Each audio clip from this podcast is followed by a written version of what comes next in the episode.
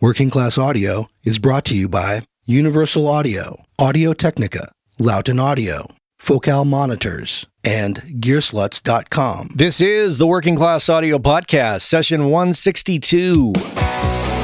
Working Class Audio, navigating the world of recording with a working class perspective. Here's your host, Matt Boudreau. Thanks, Chuck. Hey, everybody. Welcome back to the Working Class Audio Podcast. Here we are, episode 162. That's what you're listening to. In case you're multitasking and doing something else, and that's totally fine if you are. Looking at your phone, driving a car, as long as you're not doing those things at the same time. Maybe you're driving across a long stretch of highway. Maybe you're driving across a bridge. Uh, maybe you're making a delivery. Maybe you're uh, maybe you're driving to your next gig. I don't know. But thanks for having me with you in the car, on the phone, wherever it is you're listening. Welcome. So here we are, episode 162. I have a fantastic guest for you. I have John Carr, Bay Area engineer extraordinaire who's been around since 1988. He's been around since as long as I have been here. That's that's great. Oh my God, his credit list is immense, absolutely immense. Here's the thing: John works in the studio and he works in live sound. He tours, he works at various venues in the Bay Area. And, you know, I got some cool credits, but John has like, I don't know, 10 times those credits. He has worked in all different genres. You name the genre, he's worked in it. And I'm going to just throw some names out here. Um, let's see The Black Eyed Peas, Mos Def, Death Cab for Cutie, Camper Van Beethoven, Cracker, uh, who else? Brian Jonestown Massacre, Amon Tobin, Cat 5, uh, Chick Corea, John McLaughlin, Mike Stern, and Dennis Chambers, Stanley Clarke, uh, King Sunny Ade, uh, Steel Pulse, Black Uhuru, Zulu Spear. Uh, let's see, the old 97s, the Bad Plus, Zigaboo Modeliste, famous Zigaboo of the meters, Merl Saunders, Reverend Horton Heat. Yeah, amazing. John has worked with a lot of people, a ton of people. So uh, he is my guest coming up, and uh, we've uh, we've worked on getting him on for a little while. As you could tell by those credits, he's busy. He's always working with people. We're going to talk about that. We're going to talk about how he just takes gig after gig after gig, and as a result, he's uh, he's quite good at what he does. And uh, it's been a while since I've seen him. Last time I saw him, and I think we discussed this. Yeah, we do discuss this in the interview. Where the last time I saw him was, I think, at the Independent uh, in San Francisco. I was there to see uh, Daniel Lanois. So that's it. John Carr coming up here on the Working Class Audio Podcast. So it is the week of NAMM. That's right. If you're listening to this the week this show comes out, it's the week of NAMM, January 22nd. Do you guys start the week on a Sunday or a Monday? I started on a Monday. So, anyhow, Monday's the 22nd, and uh, that's when this show comes out. So if you're at NAMM, come by, say hi, find me. I'll be over at the uh, McDSP booth on Friday at 3 o'clock. I'll be over at the uh, Audio Technica booth randomly throughout the four days, as well as the Universal Audio booth.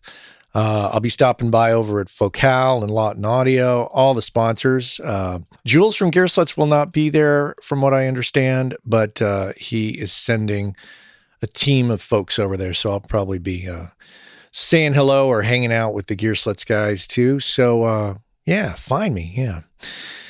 And enjoy yourself at NAMM. It's going to be a good time. So, good news. We are on Spotify.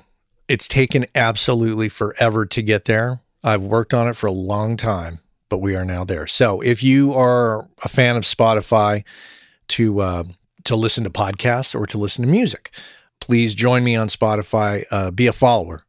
Yeah, do that. And uh, that's that's great. I'm really happy about that. We are we are in a number of places. Working Class Audio can be found on so many different areas. Of course, you know, we're on iTunes, we're on TuneIn Radio, we're on Google Play, Spotify, SoundCloud, Stitcher, iHeartRadio, and YouTube, of course. Many of you probably didn't know that that we are on YouTube. Some video episodes are up there, some are not. But all episodes are up there as audio. So if you happen to be cruising YouTube or you prefer to get audio content from YouTube, some people do.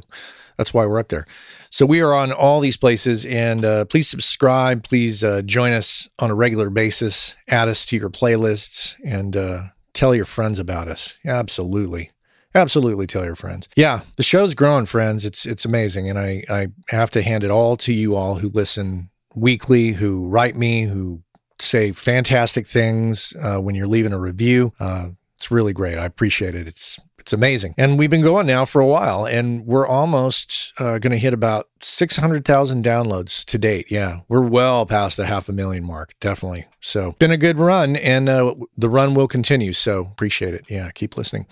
So, um, NAMM, like I said, McDSP booth, three o'clock on Friday. That's the 26th, right? 22, 23, 24, 25. Yeah, that's the 26th. Come on by. I'll be there chatting with Colin McDowell, my old high school friend from Southern New Mexico. Colin and I went to high school together, and uh, he's he's quite an amazing dude. He's pretty, uh, that brain of his is just too big and uh, he makes some fantastic products. So come on by, say hello to Colin. Uh, they're celebrating 20 years. I mean, come on you got to give them props. Yeah, Colin's been at it a long time, and and those plugins are great, and I'm really really proud of him. And so we're gonna chat. I don't know what we're gonna chat about. I'm still that's still up in the air, so we'll figure it out. Just come on by.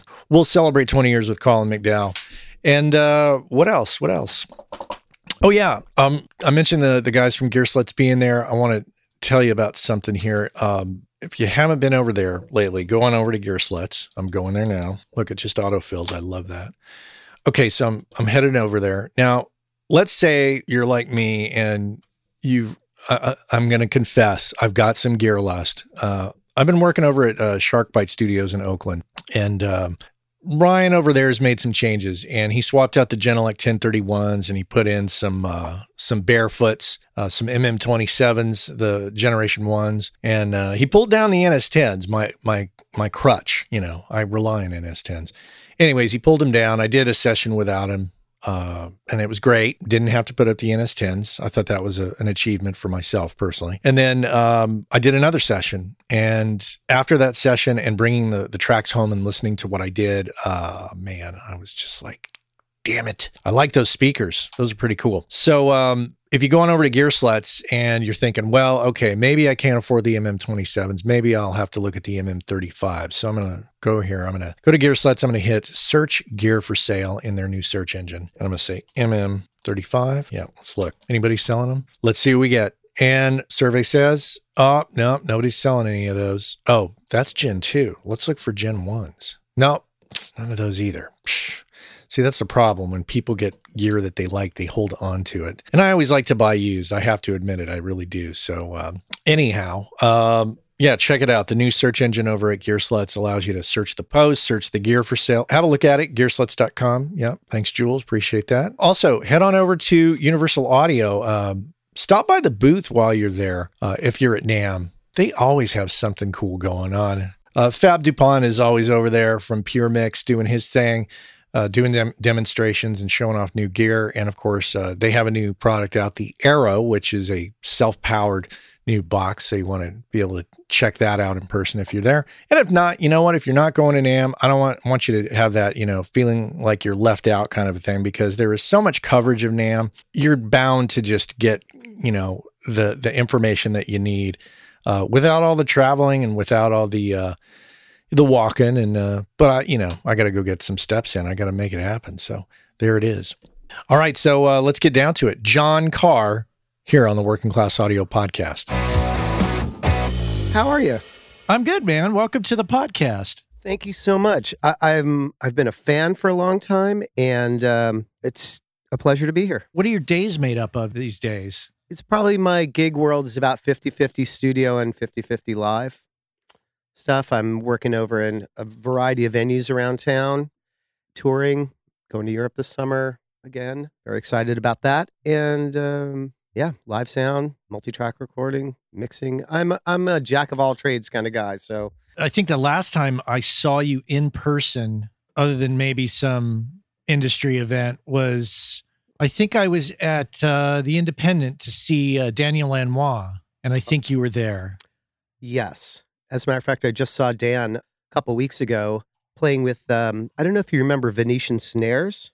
Venetian Mm-hmm. Snares was kind of like the Squarepusher of Canada in the 90s, and they have a duet record coming out that is Oh. that will blow your mind away. It's it, it was stunning, absolutely stunning. Dan playing uh, pedal steel, and this guy doing kind of glitch electronics on the top, and it was just it was just on a whole nother world of of awesomeness. He's always fascinating to me. He always has been. Yeah, we had uh we had I got to have breakfast with him in the morning and it was that was just a trip in itself because he's he's just Dan is his own is his own he's just Dan. What can you say?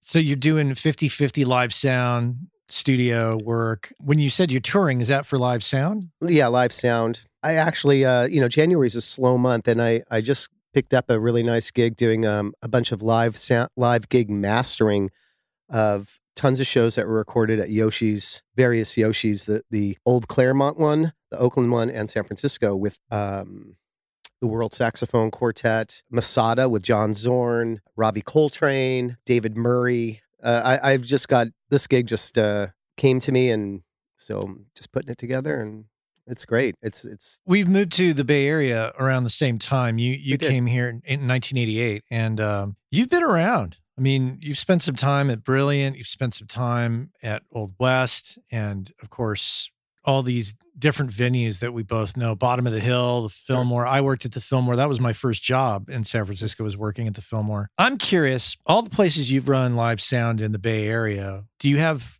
a particular favorite that is just effortless that you just love being there? I know you like being at all of them, but I mean, you know they all have their advantages and their challenges.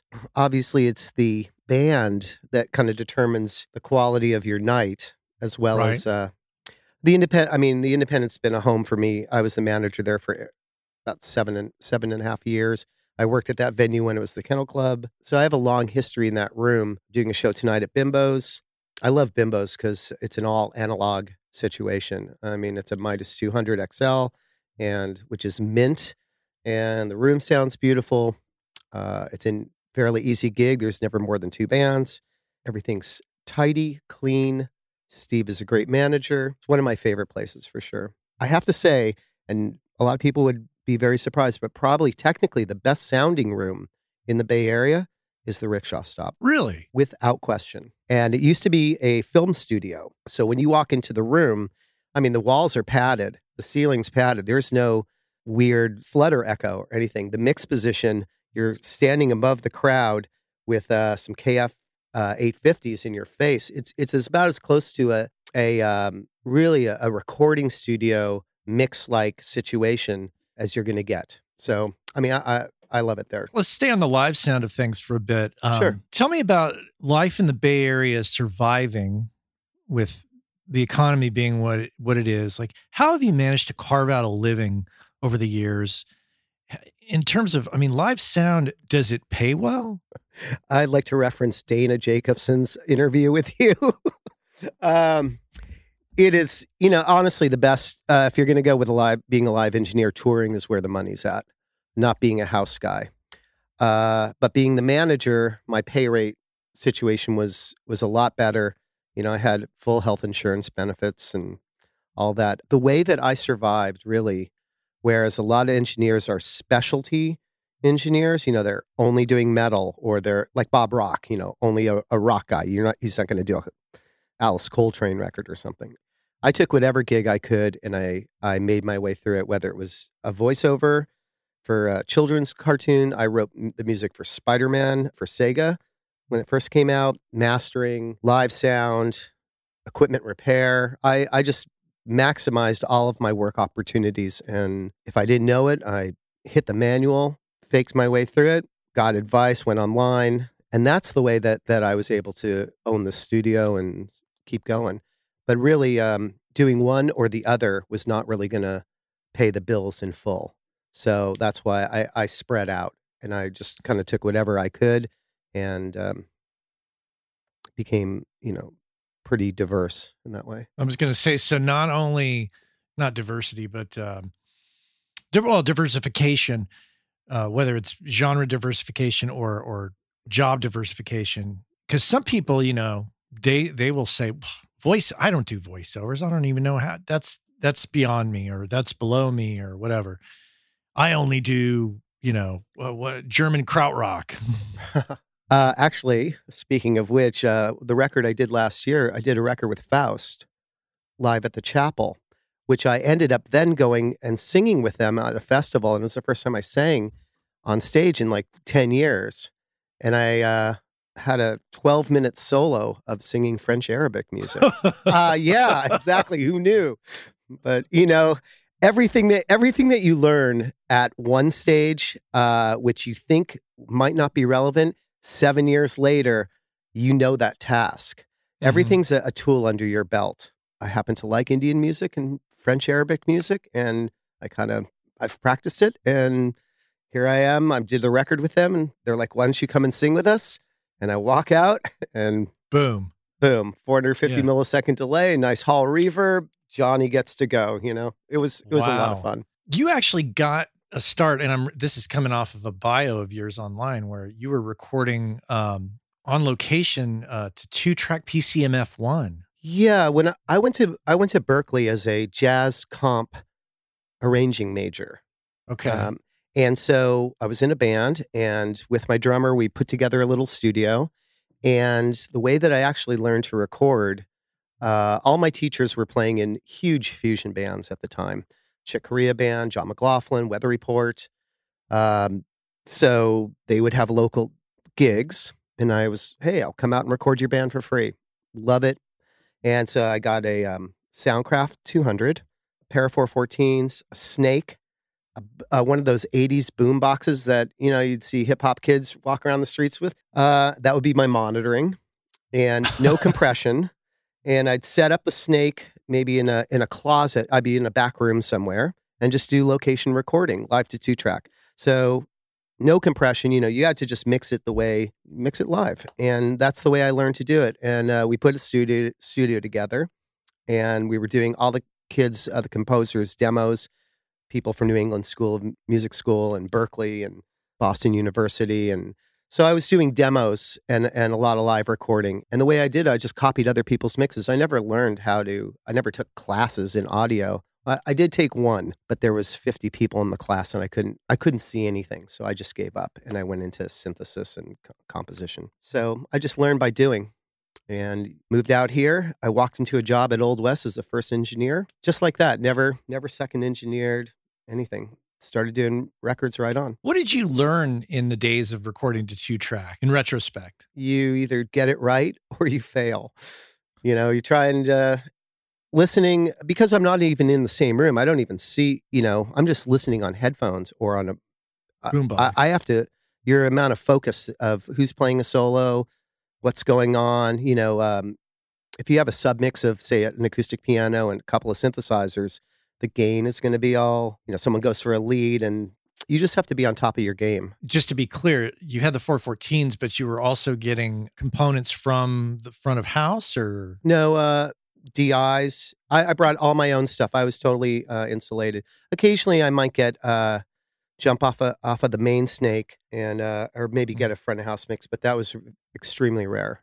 It was Mhm. always just I kind of had my own world going. I double mic'd where I could. I didn't have splitters. it seems a lot of your the the things you've done over the years all this live sound stuff all this live to two track stuff i mean can really kick you in the ass and prepare you better for studio work Well, at the time, like I said, we had a little. We were running Digital Performer on a Mac Plus, and it was synced to a to uh, with SMPTE to an eight track. That was our that was our our uh, little go to. And we had two. We had a, like a Ramsa console and a little Soundcraft console. And we uh, hunkered them together, and that was our our setup in a warehouse. Had a little control room. So with that situation, when we were doing demos, things were a lot more controlled rather than on location. But uh, the good thing was that I at that school, and I I, I can't say enough. I love Berklee. You meet people from all over the world. Normally, they're very uh, chops oriented, you know, technique oriented, Mhm. and uh, their gear normally sounds great. So you're kind of dealing with people that are they're not rock sloppy rockers that are playing on a Marshall at on eleven, you know, with a singer that's screaming. You know, it's technique oriented music. Whether you Yeah. do, and you get to do samba, uh, straight ahead jazz, big bands. I recorded classical ensembles, uh, a lot of fusion of the day, diversification of the people that you meet, and how you interact with people and kind of see different kinds of music is a real skill builder. and i would assume that your musical training and upbringing directly influences your the way you operate I have my likes.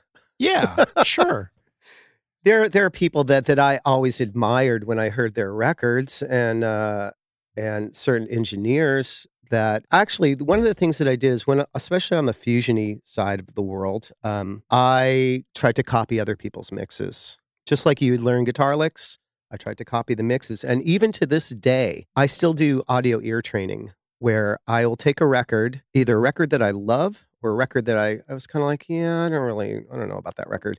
And I'll take it apart. I'll sit down, I'll write out the arrangement, I'll start going through the what effects are used on what part. Is that is that a lot of compression on that part? Why do I really like those harmony vocals? What's the story with that? You know? And I rebuild somebody's mix in in what I can decipher from my knowledge. And I Hmm. still I still do that to this day. And I'm I'm old. what do you feel that you learn f- from that exercise? you double check your hearing. You kind of say, well, what's the kick drum? Is the kick drum that kick drum? It's a softer sounding kick drum. You know, is it double headed kick? Is there how many mics do you think are on that kick drum? Is there a room sound? How big is the room sound? What does that mean to the rest of the mix? You know, is everything really dry and in your face? Are there effects on the vocals? How are the effects used? Just analyzing the production of other people's of how things are placed in the mix gives you a better sense of um, how to do other styles and it just it's a chops builder and as musical styles change over the years uh, you know the way that especially with regards to electronic music what is hot one year is not another year. The way the bass is, uh, does a certain thing or whether uh, there's a flanger it's very popular maybe this season to have a flanger on your bass or a sub bass. Staying up on styles and what makes music happen is such an advantage to i know a lot of engineers that they like what they like and they stay in their genre but the best thing that i've learned especially being a live sound engineer is when a guest engineer comes in and you learn how to mix in, a, in another style and that that's been great.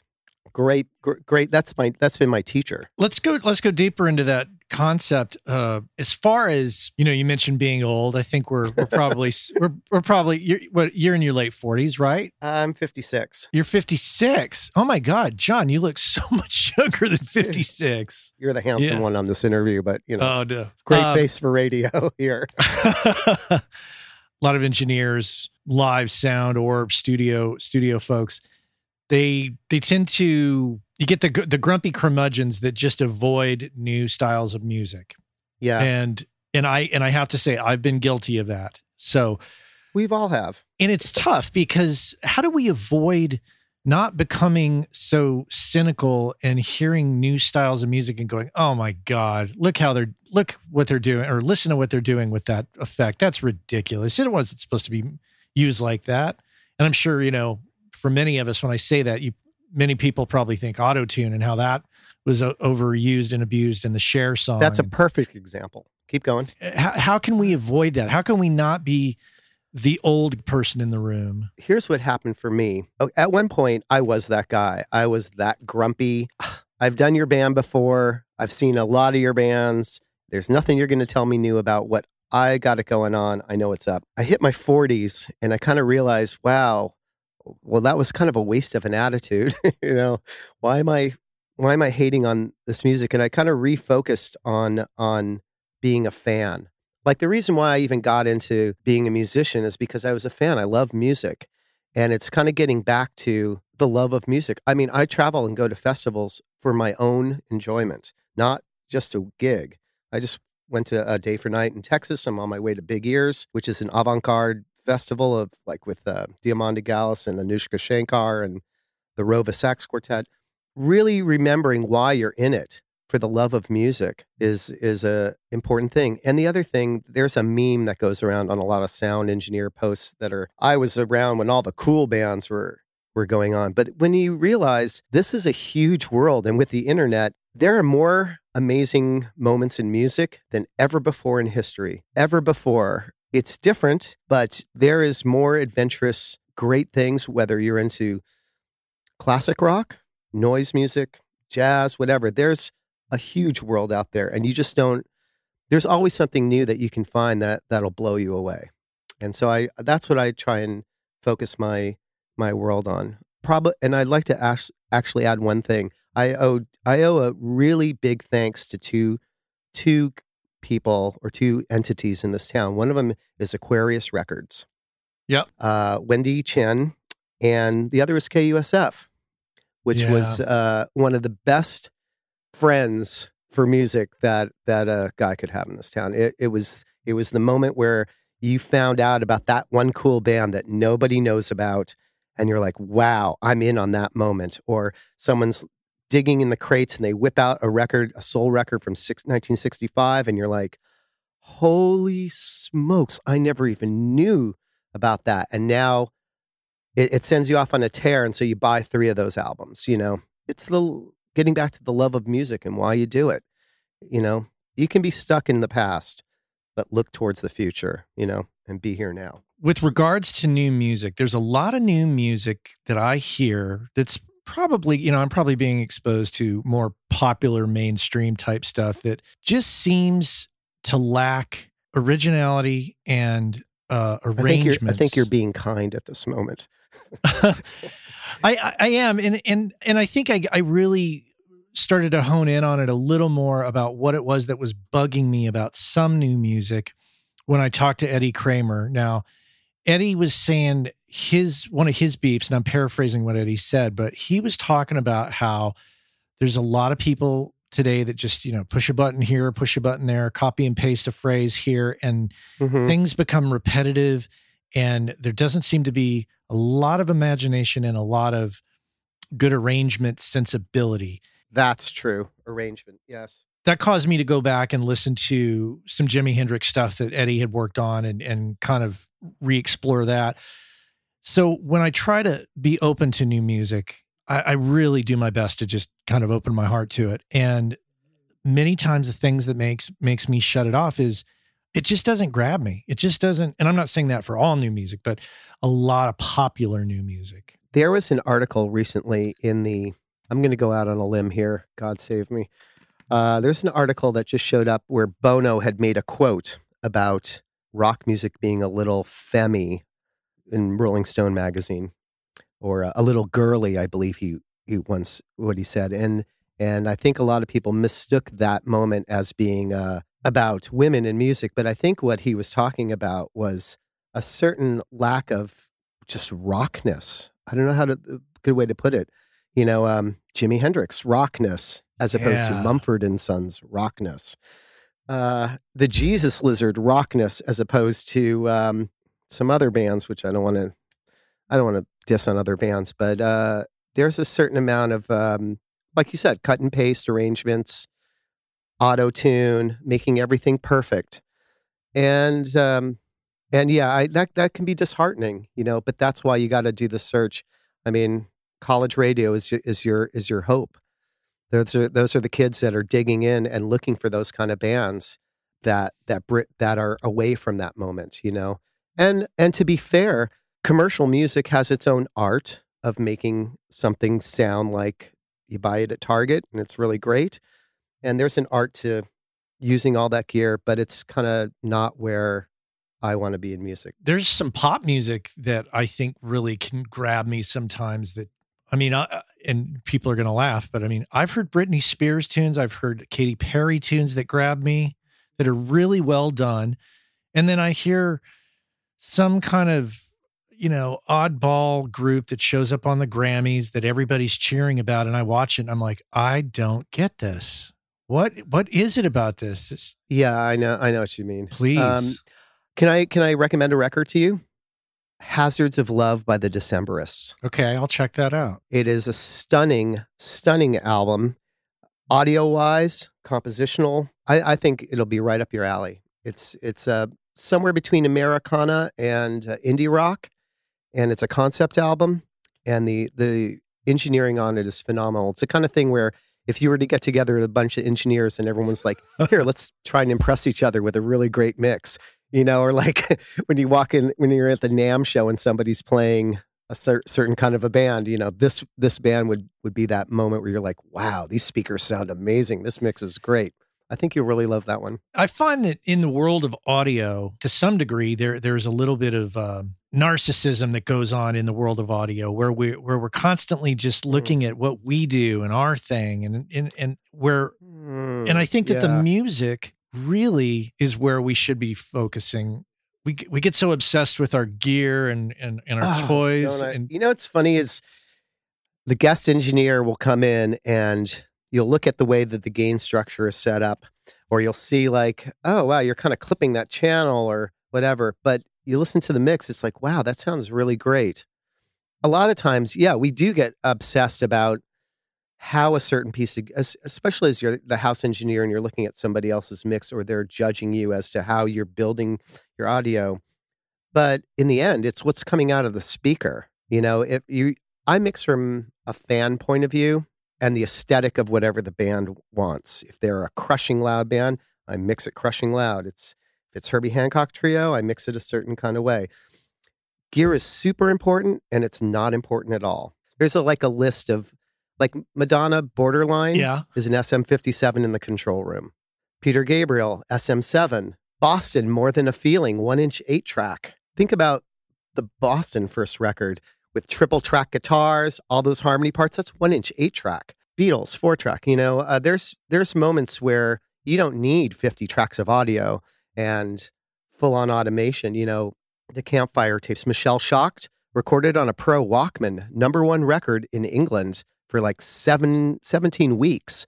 A pro cassette Walkman? Pro cassette Walkman. Whoa. Think about that for a moment. And that's a number one record. So uh, gear is important.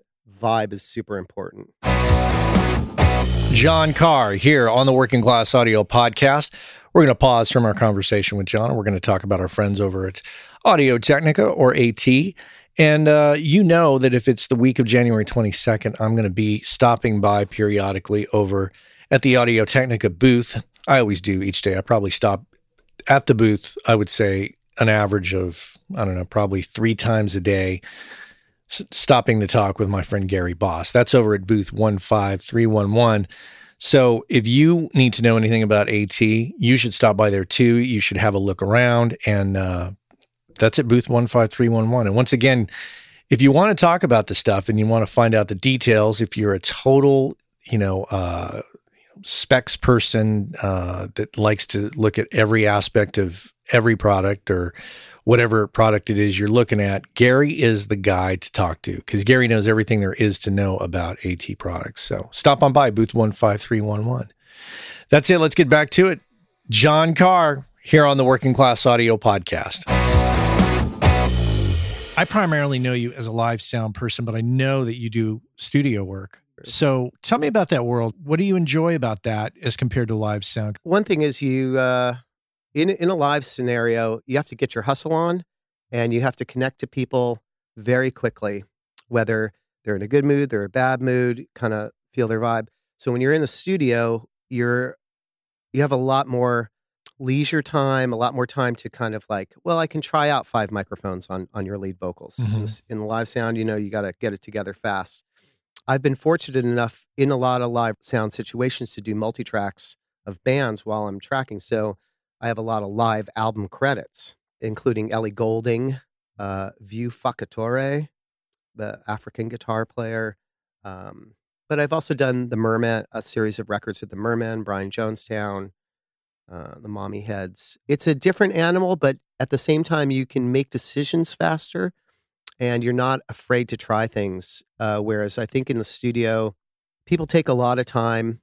There's that story of uh, Fleetwood Mac spending a week on the snare drum and things like that. I'm tend to make decisions a lot faster and and to move a lot quicker.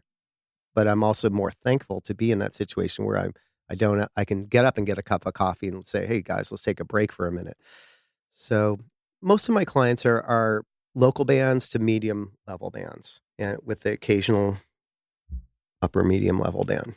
You know, and it's interesting. You talk about having to, in the live world, having to really quickly bond with somebody uh, or, or get, get, you know, get friendly with them quickly to get results. And Yeah, and I will say that one of my personal weaknesses is is I'm not aware of it a lot is that I can say things it's not necessarily what I say to somebody it's sometimes the tone of my voice and sometimes people are offended by that and it's and I it's Mm. it's something I've struggled with over the years to really kind of make sure I don't sound condescending or sound mean spirited because I'm just asking a question, and sometimes that tone of voice can really uh, greatly affect somebody. And I and I know that firsthand because I have two kids, and sometimes my wife will look at me and say, "God, that sounds really harsh." I'm like, I, I was just asking a question. I'm not trying to be mean here. I'm just, you know, so you will always seem very sweet to me, very very kind, and and and so I'm curious about how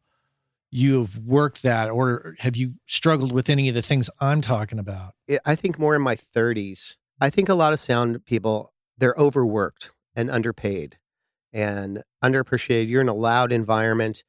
You, and if you're and if you're trying to work a five day week, that's an average of uh, a ton of bands. You know, more bands than you want to know about, and then you times that together. I think I have at this point about twenty thousand live mixes under my belt. Wow. That's setups and teardowns. It's including DJs. I mean, it's, I've been gigging for a long time. And the one thing you try to, even if you're in a situation that you don't like, and let's face it, you can't always pick the best clients, you know, or be in a situation where you love all the bands. So I, one thing I do is I connect to something positive on the stage. It could I could hate this band with all my heart, but the guy has snakeskin cowboy boots, you know, or a Black Beauty snare from 1967. And I'm like, wow, where'd you get that snare?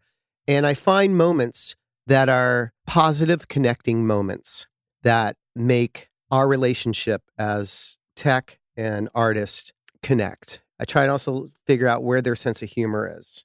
And humor is a great a great way to lighten up the situation. Um, some people don't want to know about uh, the tech. They they're get in, get out, and see you later.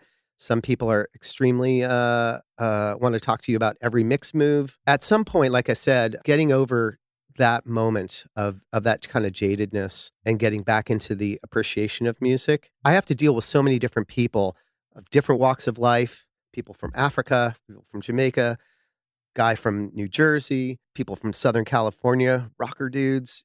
You kind of figure out how where the ebb and flow of that energy and that conversation is is going as a band, share some war stories, lighten up the feeling. I bring that into the studio too, but in the studio you have more time to kind of see people and as as and get into their interpersonal lives, uh, their dynamic. But when you're on on the gig, it's it's a little more. You got to be a little quicker as to reading the situation, and so humor is is a good way in. And sometimes a, a musician can come off the you know come out of the bus, out of the car, the van, whatever it is, step onto the stage for the sound check, and something may have happened on the way there that has something that has nothing to do with you, and their attitude is right off the right from the get go is bad, and that can The worst. lead onto onto you. How do you keep your cool? Do you like to keep your job? Absolutely. I mean, there I have I have war stories of people that whose behavior your kids would be on restriction for a year for some of the behavior that you know what I mean. Yeah.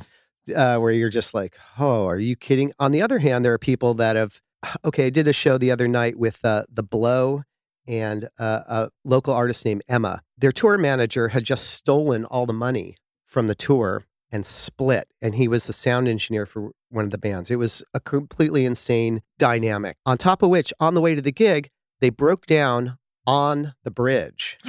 So not only are they late getting to the show, their their tour manager is just split with all the money, and their car's broken down on the Bay Bridge, and they're trying to get towed into the gig. So you can only imagine the emotional situation of being frazzled, and they're just like, "Can we even go on?" And at that point, they're they're just happy to be to have made it to the show.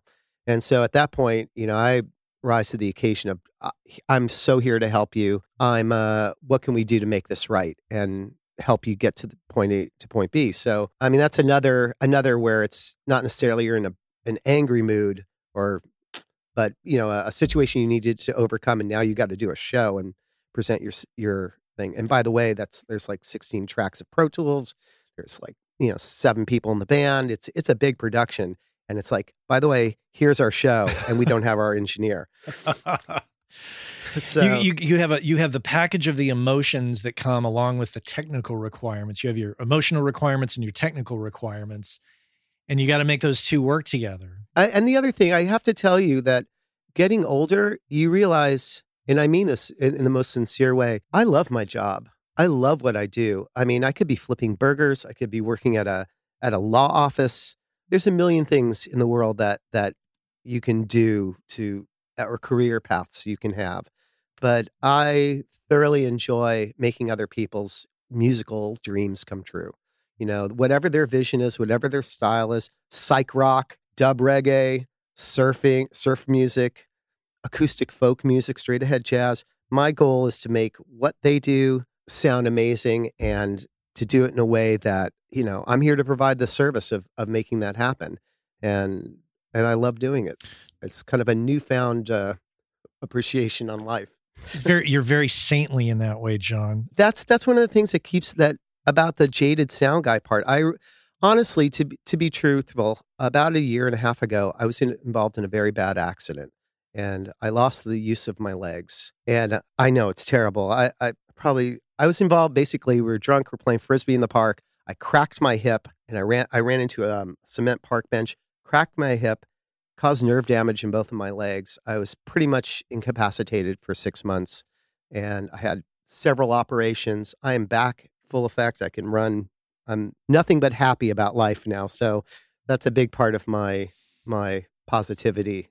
Like, yay! Well, that, I was just going to ask. Let's, you know, I was going to say, well, let's. We're talking about you know taking care of bands and artists and and and the technical and the emotional, but what about taking care of yourself? Tell me about that time. Okay, well, uh, I was having a great time. It was one of those epic summers in San Francisco and barbecues, volleyball, and you know, accidents happen. That's another thing. I I know plenty of engineers that don't have any kind of insurance, and insurance certainly saved my ass, even just covered California.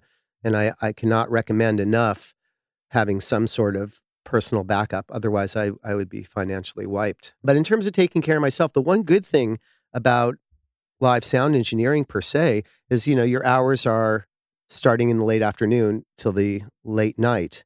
So you have a, enough daytime where you can, uh, especially in the Bay Area, you know, you're two miles from the beach, go to the mountains, mountain biking. There's, I live right near Golden Gate Park. And so uh, there's enough time where you try and build in healthy qualities into your life because Lord knows the world of sound engineering and and um, touring and can really wreak havoc on your on your um on your health. Wow, so that you were down for 6 months. Yeah, it was uh, I was fully disabled. Uh, operations went well. I'm great. Oh, I'm so glad to hear and I'm sorry that that happened. That's that's awful. It's it's one of those things you just don't know. And that's the thing. You could easily be up on a ladder slip. Oops. Uh, so many times I was up in a without a cherry picker on a on an A frame, pulling speakers out of uh, you know, something, then trying to lift them down to somebody. I mean, the the there's a lot of physicality. That's another thing. There's so much physicality in in you'd be surprised in in doing live sound. You know, you're lifting an amp on the stage, you're bending down, you're reaching around the drummer's uh, kit to pop in the one cable to uh, you're running uh, a snake up a, up in a ceiling, uh, you know, and there's there's a lot of physicality. It's it's not like working in a bank. Yeah, there's a lot of chance for pinching nerves and you know slipping discs and really hurting your back. Yeah, I know a lot of people that are their their health could be better.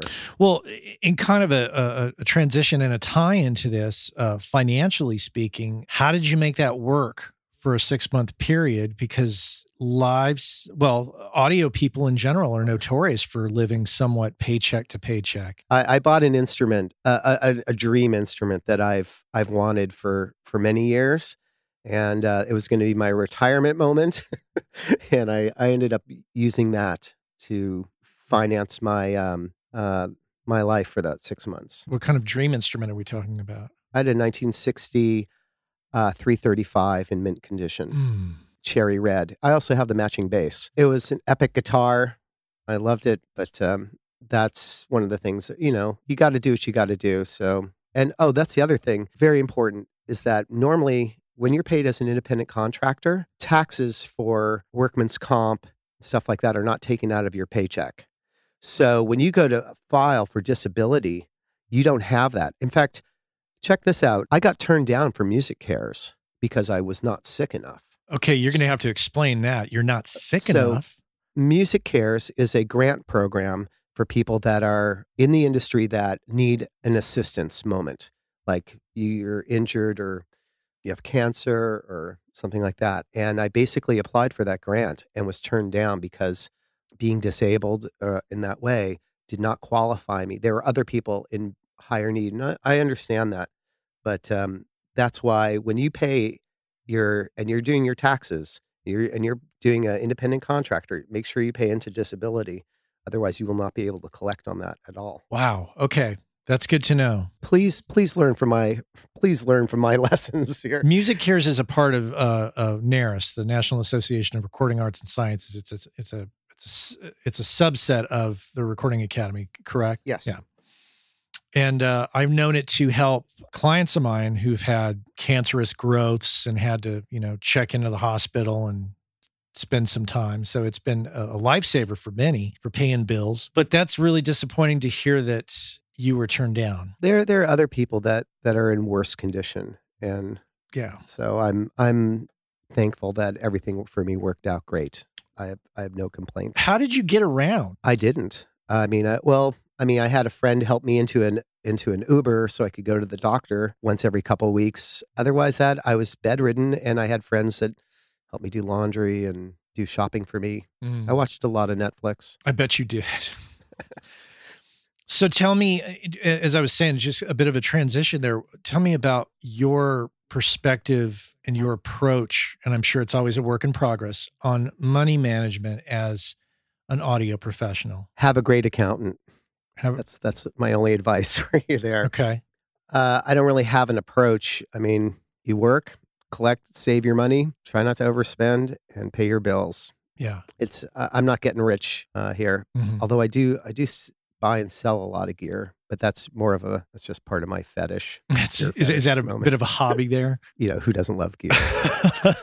so what's your, your gear list? Uh, how, how's that uh, treating you these days? Uh, it's it's good. You know, I I mean, there's there's I have some things on my wish list right now. Uh, saving up for. Uh, it's just kind of hard to justify a pair of five thousand dollar monitors. You know, but uh, I hear I hear they sound good. Don't you hate when you come across a piece of gear that you use in a work context and you fall in love with it in that work context, and then you then you look up the price and you're like, oh, damn it. Yeah, that's why um, God invented plugins. Yeah. No, just kidding. Well, unfortunately, uh, yeah, there are no plugins for speakers, and I've recently had some lovely uh, interactions with uh, the Barefoot MM27s. that's what I was. That's what I was kind of crushing on. Yeah. I was over at Sharkbite recording uh, this, you know, Americana Social Club, and was just like, oh my god, I love these speakers. Yeah. Yeah. Um, I'm there with you, man. What can you say? Well, uh, work life balance. Do you have a significant other? Is there is there you know fa- family in your life, or are you just a a, a lone wolf? Um, I have a I have a, a relationship on the side here. We're uh, we're kind of a it's it's liberal. It's complicated. It's not complicated, and uh, I don't have any kids, and so it, make that's that's helped me uh, in terms of being able to afford more things, and also to be more flexible in terms of my time and what I do for sure. Do you find it difficult to carve out time for for relationships? I've been lucky enough to work to actually date someone in my industry and another artist person. So our time, we don't have to do twenty four seven with each other or every night. So it's uh, life is is a lot more easy There's no. at this stage. How come you're not home at five o'clock eating dinner? no, none of that. That's good. No, no, it's it's good. It's it's uh, we both have a career, make time for each other, and and enjoy the time that we have. Yeah. and so we we have it's it's it's a balanced uh, relationship for both of our personal lives and our work lives. Yeah. I've been asking this a lot lately. How are you how do you deal with disappointment and failure? Sometimes sometimes easier Yeah. and sometimes not. You know, uh, my ex girlfriend was amazing at at overcoming obstacles that I thought were insurmountable, and she could let it go. Like, yep, that was terrible. Move on to the next thing. I was amazed because sometimes I'm I I try not to beat myself up, or I if I fail at something, I'm how did I do that, or why did you know? Sometimes it takes me a couple moment a couple times of failing to be I'll never do that again. The more you can let go and be uh, and and forgive yourself for for your failures, obviously the happier you can be and certainly the sooner you learn the the, the difference Mm. you know you don't want to repeat it, that mistake too many times And on the flip side of that, what are you good at? What do you think you're really good at that you're proud of? In the world of audio? i i can i think my hearing my hearing and my ability to deliver a wide style of, of music and a wide style of mix mix styles. I mean i've learned to do other people's whether it's like if you want it to sound like your 1974 dub reggae i can do that. You want to sound like modern music i can do that. I cannot do r&b i'm terrible at it. I know where my limitations are but i i think my hearing is really where it's at That's a good thing to be proud of in this industry. uh, it is uh, i mean uh, i've i have almost perfect pitch or my, at least Ooh. good my relative pitch is is extremely good i can hear detail pretty well so when i'm putting up a mix i can listen to something and go oh you don't hear that 2k little buzz on the on that amp that's going bzzz or something you know i'm i'm detail oriented and in fact i'm good at complicated i'm good at doing like you know a 16 piece band that's playing crazy stuff or uh, world music instruments i'm i understand like what it takes to make something that you've never heard before sound great Yeah. So you're not a you're not an, a person with OCD, are you? not really not so OC, not so ocd i'm not i'm not I'm not obsessive about it in fact that's that's the live sound part where you're you got to move fast and I, honestly boost cut whatever it takes to make that sound sound great in a speaker that's you just go for that sound is a problem to be solved and then an, an aesthetic to be achieved Hmm. you walk in, you look at where all the problems are at the gig. You say, okay, Marshall Stack, but tiny little girl singer in the front of the band. Um, oh, ground problem here, or you know, you try and sort out where all the where all the technical problems are, and you solve those problems first. You do your prep, and then the rest of it is about achieving the aesthetic of, of the artist. John, thank you so much for for taking the time to be on. I know you had a, a late gig last night, so thanks for uh, getting up to chat with me. And yeah, man, enjoy your weekend. Thanks. I'm off to. Uh, I'm on a four day run right now at four different venues. So, cheers. Thanks for having coffee with me, and I'll uh, see you at NAMM. All right, I'll see you there. Thanks, John. Okay. Cheers. Okay, take care. John Carr here on the Working Class Audio Podcast. Great to have John with us and glad to have you with us today. But we are out of time, so we, of course, have to thank everybody. And that includes, of course, Mr. Cliff Truesdale, Mr. Chuck Smith, and Mr. Cole Williams. I want to thank our sponsors, Gearslutz.com, Universal Audio, Audio Technica, Focal Monitors, and Lauten Audio. And I want to thank you for listening as usual, and I appreciate that. So until then, take care.